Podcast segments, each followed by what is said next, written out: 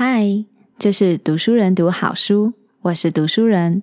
今天要跟您分享的好书是艾德麦莱特的《多一法则》，希望对读友们都有帮助。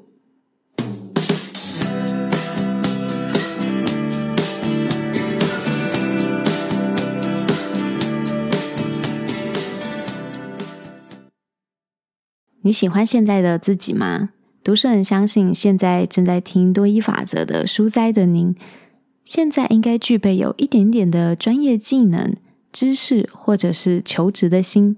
目前呢，你现在可能是一位电脑工程师、数据分析师、音乐家、运动员，当然也有可能是位职业学生、打工族。但不论现在您是处于何种身份，是不是有时候会想说，我有什么样的方面可以再多做一点什么，让自己变得更好呢？或者是想想，我那时候如果可以再坚持一点什么，或多说一句谢谢等等，那结果会不会不一样呢？如果你的答案是肯定的，那读书人相信这本多一法则就非常适合您阅读。本书的作者呢，他是利用成功戒酒并且帮助许多人的父亲来当做一个启发。并且去思考着有什么样的法则可以同时且万用的套用在领导力、人际关系、时间管理、习惯和目标设定等等重要的议题上面。那几经思索，作者呢就发现了多一法则这个简单又不简单的法则。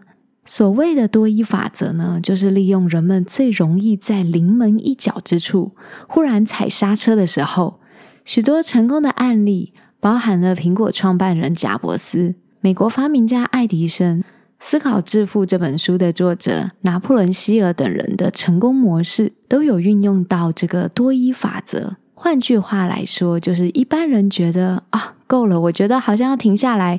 这个念头出现的时候呢，他们就选择那就再做一次吧。而这个再做一次的念头和行动呢，就会产生巨大的复利人生的效果。那如果你也正在寻求幸福还有成功，那么这个多一法则呢，这本书将会是完美的选择，也是带领你通往美好生活不可或缺的地图。所以，我们就一起来了解一下多一法则是什么。首先，第一点，再多试一次。李小龙曾经说过：“清空你的杯子，就可以再次注满。”现在试着想想自己。有没有一件事情会让你觉得非常兴奋，觉得很有热情？不论花上多少时间，也想突破这个难关。它有可能是一道数学难题的公式推导，但也有可能是职业滑冰选手的旋转三圈半着地。当你真的突破了自我，那么真的很恭喜你，你会达到再一次的一个境界。那是一个比众人随波逐流的地方更加宽敞。因为大部分的人到这时候都放弃了，他们不愿付出你愿意付出的努力，因此也得不到你想得到的这种美好结果。当然，当你达到了这个新境界，在这里再试一次呢，就会变成我们的认知常态。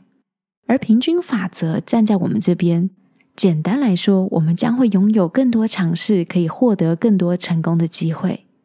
如果你目前正在寻找再试一次的动力，本书的作者和读书人相信，这都是一个很好的开始。当然，在尝试的过程当中，有时候我们会觉得很迷惘，会怀疑自己：哇，真的能做到吗？怀疑自己选择的这条路是正确的吗？等等，这种负面情绪可能会占据我们的思绪。你可能会认为自己的目标不值得这些努力。因为在努力的路上，我们都还没有看到结果在哪里。我相信那绝对是一件非常令人沮丧的事情。本书的作者呢，他提了一个非常有趣的例子，它是一个圣诞节皮纳塔的一个活动。皮纳塔呢，它是一个纸糊的容器，里面呢装满了玩具啊、糖果，会在圣诞节庆啊或者是生日聚会的时候被悬挂起来。那这些小朋友、小客人就会拿着棍棒去敲打那个皮纳塔。当皮纳塔打破了以后呢，玩具跟糖果就会这样啪啦啪啦的掉下来。那了解完皮纳塔是什么样子的游戏之后，我们就可以想象，当初在敲打这个皮纳塔的小客人的时候呢，其实并不知道什么时候皮纳塔里面的玩具或者是糖果会这样啪啦啪啦掉下来。但是呢，这些小客人知道，只要我一直的去敲打它，总有一天这个皮纳塔里面的玩具跟糖果就会落下。所以呢，我要再试一次。是的，在学会战胜这种负面情绪之前呢，我们永远没有办法享受到皮纳塔里面的美好。但是只要坚持的够久，不光是你自己，那身边持续支持你的人也可以共享这个劳动的成果。因此，现在用力的再挥出你那一棒吧！为了拿到那颗糖果，我们需要的就是再多一次的挥棒。而我们人生当中还有很多皮纳塔的宝藏等我们去探索跟发掘。第二点，再多生出一点时间。作者在这里呢提出了一个观点，就是把二十四小时当做三天来用。刚开始读书人看到这里呢，也是充满疑惑。分不清楚作者是要把二十四小时当三天用是什么意思呢？难道是要打破一分钟有六十秒，一小时有六十分钟吗？但仔细看，其实不然。本书的作者呢，他是搭配时间管理原则，让我们的时间和生产力呢都翻了三倍。换句话说，就是多生出一点时间来。那听起来是不是很吸引人呢？根据我们的经验、年龄、现状。休息时间和忙碌的程度，我们对时间的认知呢会不断的改变，而科学家对于这种状况呢就称之为心理时间。这和我们平常在手表上面看到的时间概念是完全不一样的。心理时间呢比较像是我们感受的时间速度，而当我们知道可以改变时间的感知的时候呢，我们就可以对时间为我们所用。本书的作者呢，就整理了五大原则供我们参考。首先，第一点就是一天当多天用。刚刚我们有提到，把二十四小时当三天来用，意思呢，不是要把一天当做一个单位，而是要将我们醒着的时间分成三个等份，或者呢，可以称之为迷你日。以作者为例，他的第一天呢，就是早上六点钟到中午十二点。那第二天就是从中午十二点到晚上六点，而第三天呢，就是晚上六点一直到午夜，就可以分成三个等份。因此，作者呢就可以更加专注在今天要完成的事情。而借由这样子的策略，作者将工作、人际关系、生产力、健身、娱乐都压缩得更短、更密集的时间段。而将这个时间迷你化的同时，也可以将任务的终点线缩短，所以经常会有一种最后冲刺的动力。而第二点呢，是更加急迫的运用时间。作者观察了比赛中的长跑马拉松选手，他们为什么总是能在比赛的最后一圈创下了最快纪录呢？最后，作者是得到一个答案。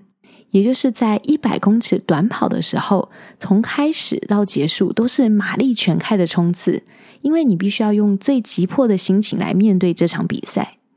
但是，当目标离我们比较远，像马拉松的时候呢，我们就会朝着目标慢跑；但是，当目标近在咫尺的时候呢，你就会全力冲刺。马拉松比赛是如此，我们的人生也一样，面对工作，面对生活琐事。如果可以更加急迫的运用时间，相信也会达到意想不到的好效果哦。接下来第三点，学习控制时间，而不是让时间控制你。一天当中的前三十分钟会决定你接下来几个小时的基调。这代表你要远离手机、电脑、电视或者是任何资讯来源，而这个资讯呢，可能会分散你对于重要事物的注意力。读书人读到这里的时候呢，我就想到之前我们有分享过深时间高绩效时间管理术，曾经分享过击败分析为精华生出时间的概念，而这里的学会控制时间，而不是让时间控制你的想法，我觉得是不谋而合。所以在阅读的过程当中呢，也同时可以感受到知识复利的力量。第四点，经常评估你的绩效。当我们将一天的时间单位缩短，变成这种迷你日，就会增加它的紧迫感。这时候，我们也需要增加绩效评估的频率，因为如果我们不花时间去评估这个绩效，就会花更多的时间去修正它的方向，那往往会更加没有效率，也浪费了大量的宝贵时间。因此呢，请务必要确保目前的评估项目是正确的，要清楚地了解到自己的目标，还有你的优先顺序，可以让我们做起事来事半功倍，更加得心应手。最后一点呢，就是专注未来。在本书当中呢，就提到太多人沉浸在过去，而这抹杀了他们当下的生产力，也夺走了他们对未来的规划。过去呢，已经永远过去了。但是，当你放手过去，过去就像是一个小偷，偷走了你做梦和想象的能力。你需要花点时间思考未来，因为那是你目前正往前走的目的地啊。到底要回顾过去，还是展望未来，真是一个千古难题。相信听友也为了这件事卡关很久。本书的作者呢，则是一语道破，要专注在未来的重要性。作者提到，不要沉迷在过去的陷阱。这些事情可能美好，但有可能是过去的创伤。但是如果过度的聚焦在过去的伤痛，或者是过度满足这些过往的荣耀的时候呢，我们就没有办法好好的活在当下，也没有办法建立一个更好的未来。读书人对于这点也很赞同，所以不是常常有人说不要用后照镜开车吗？毕竟我们的路可是在前方啊。第三点，再多体会一点情绪。情绪呢，是我们个性的原动力，它影响着我们每天做出来的上百个决定。而情绪呢，同时也是非常复杂的，有时候很难预测，甚至呢，可能会以我们预想不到的方式、预料不到的时间突然冒出来。而如果我们可以再多体会一点点我们自己内心的情绪，将会为我们的人生加分不少。而所有的情绪呢，其实它都是有使命的。我们知道情绪有分两种，一种呢是正面情绪，另外一种是负面情绪。正面情绪呢，通常会给人一种非常积极乐观的印象。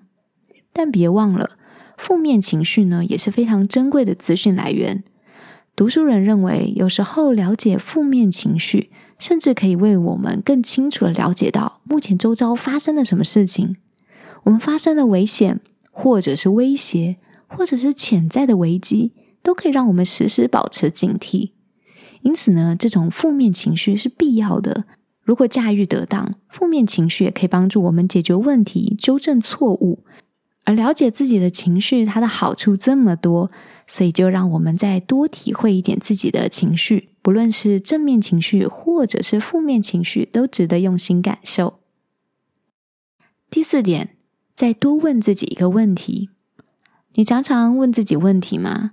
会不会每天再反省一下，今天的自己有什么可以做得更好吗？这本书呢，就提供了大量的这种自问自答，当做反思。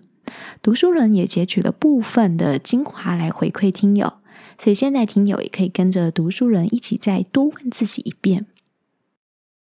比方来说。以现在的状况，我还能再掌握一些什么事情呢？我还可以再做一件什么事情来调整思考方向，让我少一点借口呢？我还有什么样的方法可以更加期待未来？或我还有什么样的方法可以不要再拖延，并且珍惜时间？我今天还能再做一件什么事情，让自己的心情平静下来？而我今天又能再多做一件什么事情，让自己的心情能长期保持平静？有好好想以上的问题吗？有发现吗？这些的问题层面很广，它不单单只是为了发问而发问，而是为了让我们更能有效率的利用时间，做起事来更加从容自在，是为了让我们可以拥有更好的人际关系，不论是家人、亲人。职场生态，也是为了让我们保持身体健康、心灵的部分既长久又永恒。而以上种种的优点呢，都是可以透过再问自己一个问题，让自己可以过上更好的人生，或者是说打造出自己理想的人生样态，在不断的修正。而最后一点就是再多做一次。本书当中提到了三个步骤。尽可能的用最后一次的心态来过生活。第二点是，当你把每一天都当做新生活的时候，最后再一次的效果是最好的。而最后的最后，要明白，最后再一次是永远不会嫌晚。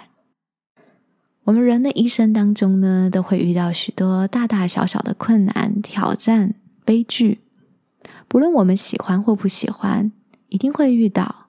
作者在书中呢表示，这是千古不变的法则之一，也就是所有的东西都是有保存期限的。这句话很有意思，我们先让这句话沉淀一下。试着想想，确实，哎，不论我们是谁，现在在经历什么事情。改变呢，都会找上门来。这不是为了让我们感到沮丧，而是为了让我们有一种紧迫感。还记得前面提到的负面情绪吗？这也是为了提醒我们，所有的事情呢，都不是单纯的发生而已。所有的事情发生都有它发生的道理。作者提到，在一生当中，我们会遇到几次旅程的终点，面对最后再一次的时候。而这个时候，我们所做出来的决定会定义我们这个人，还有人生的方向。而重要的是，只要我们意识到自己在地球上的时间，它其实是有限的，那你的世界就会改变。某些时候，我们都会在最后再一次这个船上，无法躲避。所以呢，我们必须要学会用最好的方式来正面迎击。那该怎么做呢？答案其实很简单。书本当中有提到，在最后一次的日子到来之前，学会用最好的方式生活吧。或许我们没有办法停止，或者是减缓时间的脚步，也没有办法躲避那些没有办法避免的改变。但是我们能做的呢，就是充分的利用我们现在所拥有的，而这样我们将可以有意识的引导自己的命运。这也是让我们人生减少负担。遗憾、愤怒、悲伤的方式，当然，读书人我也很了解，这并不是一件容易的事情。但是也要记得，很少有改变是容易的。来下一个结论吧。当你用最后再一次的心态面对生活，事情的优先顺序呢，就会一目了然。有时候你会更尊重且珍惜生命，然后你就会成为一个更好的人。多一法则呢，就像他书中的副标一样，他说这是一本复利人生的幸福指引，所以它的打击范围是很广的，有包含像领导力、人际关系、时间管理、习惯、目标设定等等的重要议题。而读书人认为这是一本非常适合想要了解自己个人成长的前导书，因为它有非常非常多的面向都有提点到，而且不马虎的带过。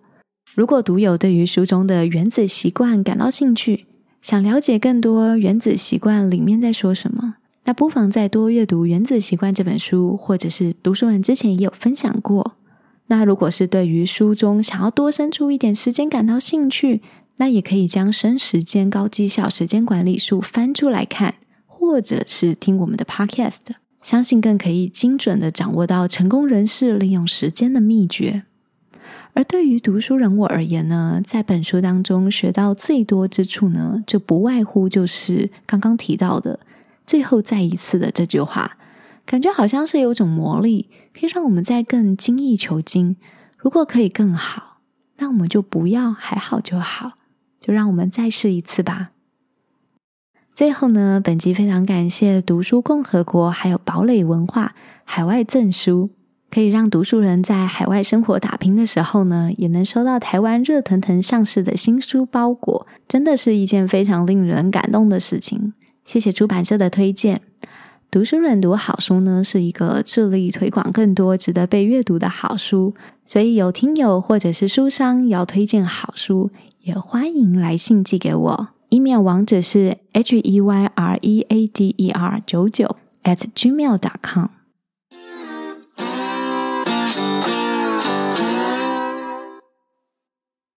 那以上就是我们今天节目分享的好书，书名是艾德麦莱特的《多一法则》。